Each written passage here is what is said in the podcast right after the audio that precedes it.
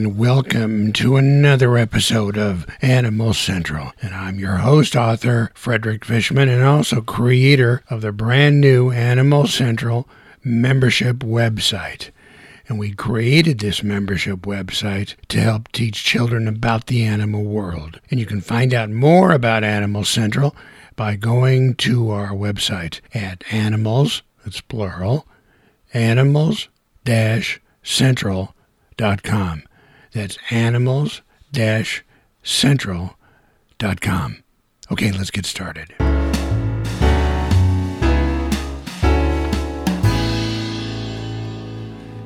Let's go to our first segment, which is news. And we're going to talk about today the, how animals are finding surprising ways to adapt to the rising temperatures because of global warming. Did you know that a third of the world's species could go extinct in 50 years due to climate change and increased temperatures? Researchers from the University of Arizona have found. At this point, the science is clear that sooner or later we'll have to say goodbye to a lot of animals and plant species around the world. According to a 2019 report by the United Nations, 1 million species are now at risk of extinction. This year, in a study published by Nature magazine, researchers found that ecosystems in tropical oceans might start collapsing in 2030 and those in forests and mountains by 2050.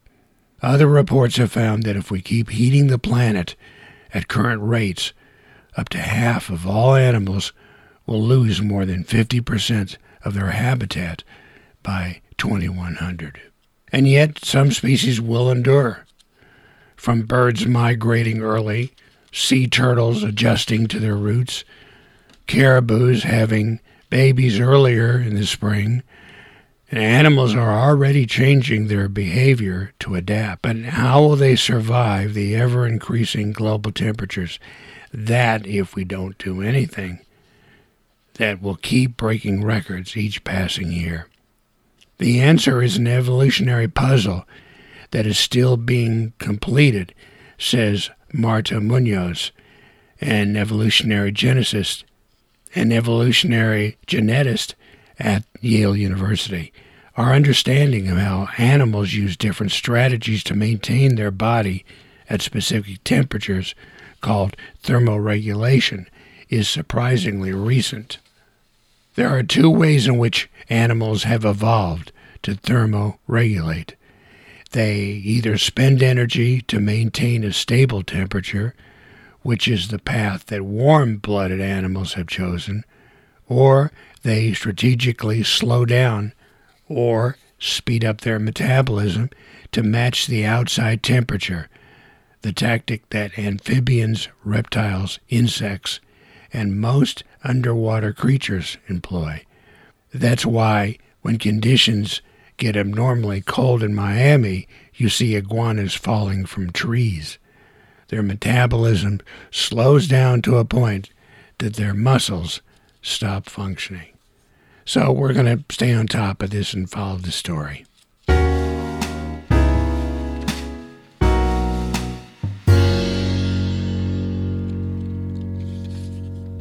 Okay, how about some animal sounds? I'm going to play you three animal sounds and see if you can guess it. And I'll give you a second or two. And then I'll explain what these animals are and a little bit about them. All right, here is the first animal sound.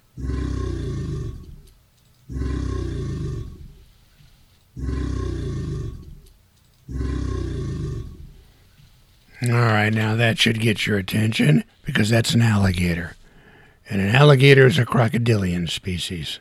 There are two species within the crocodilian genus, and that is American alligator and the Chinese alligator. They first appeared about 37 million years ago.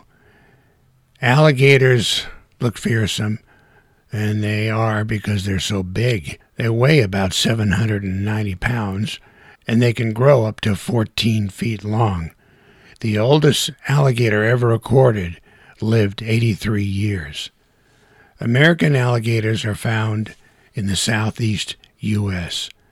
and Mexico.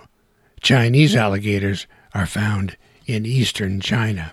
With heavy body and slow metabolism, they're generally slow moving, but they do have bursts of energy, and they have that capability for escape or for catching prey. Muscles that close the lower jaw are stronger than the muscles that close the upper jaw. So, what do they eat? Well, when an adult, just about anything that crawls, walks, or swims, they have and can attack humans. So, it's best to stay away from alligators. Okay, here is the next animal sound.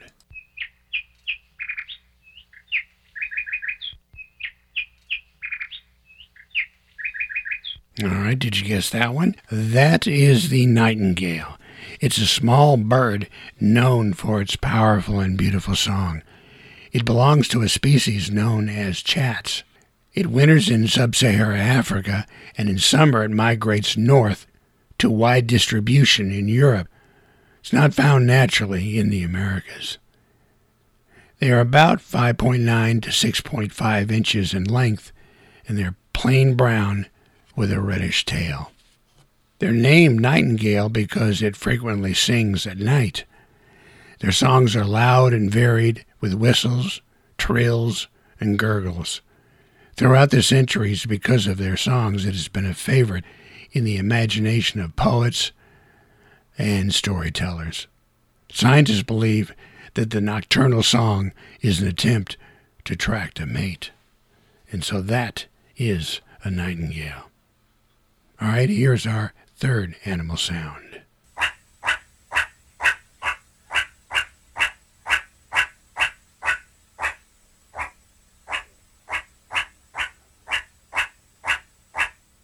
And that is a meerkat.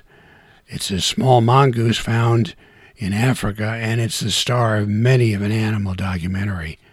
They're cute, alert, and they move really fast, too.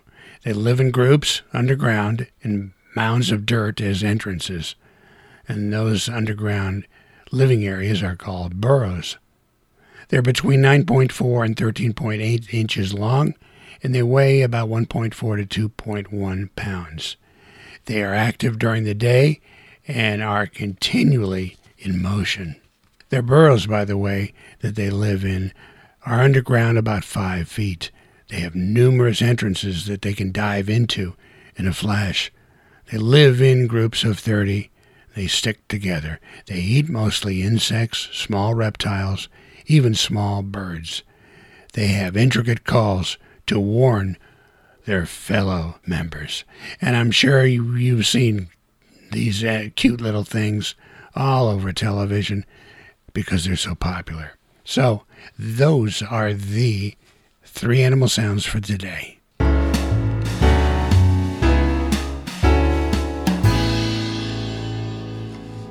We have a new sponsor here on the Animal Central podcast, and I want to introduce them to you. Uh, this is a company called Free Lunch Coffee. That's right, it's called Free Lunch Coffee. And let me tell you a little bit about them.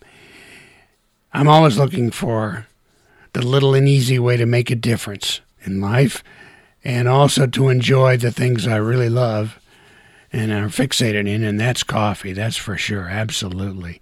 So doing this, buying their coffee, can't be easier because when you buy just one bag of free lunch coffee, you are providing 10 meals to children in need. And free lunch coffee gives away 50%. That's 50% of the money they make to end hunger in the lives of young children. So, how cool is that? Free Lunch Coffee also has some really cool custom designed mugs and tumblers. Each mug provides 10 meals, and a tumbler provides 20 meals to children in need. This could be a great Christmas gift, by the way. And Christmas is all about the spirit of giving. You're not just buying gifts for yourself and loved ones, but you're also feeding children. Well, can't be better than that. Beyond a fantastic cause, Free Lunch Coffee has great coffee that is a specialty grade, certified organic, and fair trade. They also have a 100% money back guarantee for 30 days. If you don't love the coffee, they will give you a full refund and you can keep the coffee, so you have nothing to lose. Free Lunch Coffee is offering a 10% discount to you if you use the coupon code ZOO at checkout. That's ZOO, Z O O. Isn't that easy? So you can check them out at their website at freelunchcoffee.com. That's freelunchcoffee.com.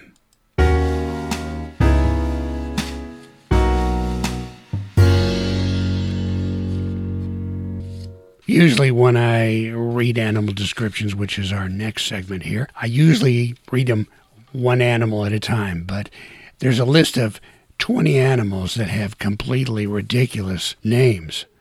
There are some animals that have silly names like the aardvark and the flat billed platypus and even the rhinoceros. You probably know those, but you don't know these, I can tell you that for sure. I've got a list of 20 here, and I'm only going to read 10 today, and I'll pick up the other 10 some other time. I'll tell you a little bit about them after I read off their names. All right. Ridiculous animal sounding name number one the Wunderpus phonogenicus. The Wunderpus is an octopus, and their name alludes to the fantastical appearance of this octopus. The octopuses have a rusty brown skin covered in white blotches which form patterns that are unique to each individual. As Wunderpus octopus age, these patterns become more elaborate, and they are known for their ability to change its skin patterns to evade predators, either blending in with its surroundings or mimicking a venomous animal. Silly sounding animals number two, the spiny lumpsucker. Members of the fish family known as lumpsuckers are called that because of their spherical shape, resembling a lump of flesh, and they have modified pelvic fins that adhere to surfaces such as rocks, where they remain attached. Some species of lumpsuckers are also covered with spines. Number three, the pleasing fungus beetle. The beetle family that these creatures belong to contain over 2,000 different species. The fungus part of their name derives from their tendency to feed on fungus, though some species also eat plant matter. Most species are pleasing because they are generally harmless to humans and may even act as pollinators. Animal number four with the crazy sounding names the pink fairy armadillo. The pink fairy armadillo is the smallest armadillo family species in the world, with a length of 3.5 to 4.5 inches and a weight of about 4.2 ounces. Their small structure might explain the fairy part of their name, and the pink part is derived from their pinkish shell and lightly covered fur. Number five, the raspberry crazy ant. Now, the raspberry crazy ant may be red like a raspberry, but that's about it with their name connection. The ant species is named after a, a Texas exterminator, Tom Rasberry, who first noticed the ants' increasing presence in Texas in 2002. Originally from South Africa, the raspberry crazy ant has become an invasive species in America slowly spreading across Texas and the southeast United States. Crazy animal sounding name number six is the satanic leaf tailed gecko. The satanic leaf tailed gecko has a flattened tail that really does look like a leaf, which explains why it's called a leaf tailed gecko. The satanic part of its name is more ambiguous but may derive from the unsettling nature of its appearance. Number seven, the tasseled wobbegong. The tasseled wobbegong is a species of carpet shark with an appearance that's almost as strange as its name. It can grow up to six feet long, has a flattened body in colorful blotches that act as camouflage when it rests against the coral on the ocean floor. Number eight, the hellbender. The hellbender is the largest amphibian in North America. It grows up to 29 inches long, and it is the fourth largest salamander in the world after the South China giant salamander and the Chinese giant salamander and the Japanese giant salamander. Although it may not be the world's largest salamander, it certainly has the most intense name. Number nine, the chicken turtle. The chicken turtle is endemic to the southeast United States, and it used to be a popular source of meat. It supposedly tasted like chicken, a trait that led to its name. The turtle is also known for its long neck, which usually approaches the length of its shell and enables it to strike at prey like insects, frogs, and fish. And finally, for this week's list of strange sounding animal names, how about the star nosed mole? The star nosed mole gets its name from its bizarre looking star shaped nose, which is specially adapted for speedy foraging. Since the star nosed mole is blind, it relies on its nose to locate food. So that is the strange list of animals with very strange names. More coming up in another episode.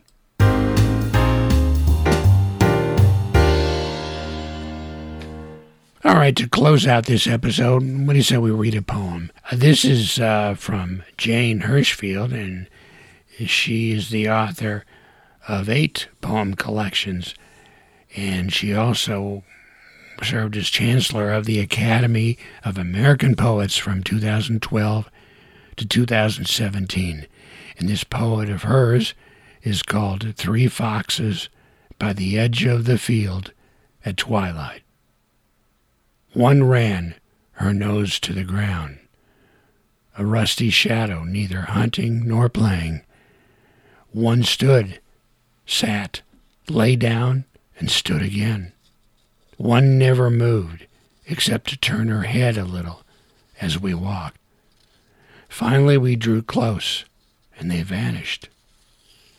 The woods took them back as if they had never been. I wish I had thought to put my face to the grass. But we kept walking, speaking as strangers do when becoming friends. There is more and more I tell no one, strangers nor loves. This slips into the heart without hurry, as if it had never been. And yet, among the trees, something has changed. Something looks back from the trees and knows me for who I am.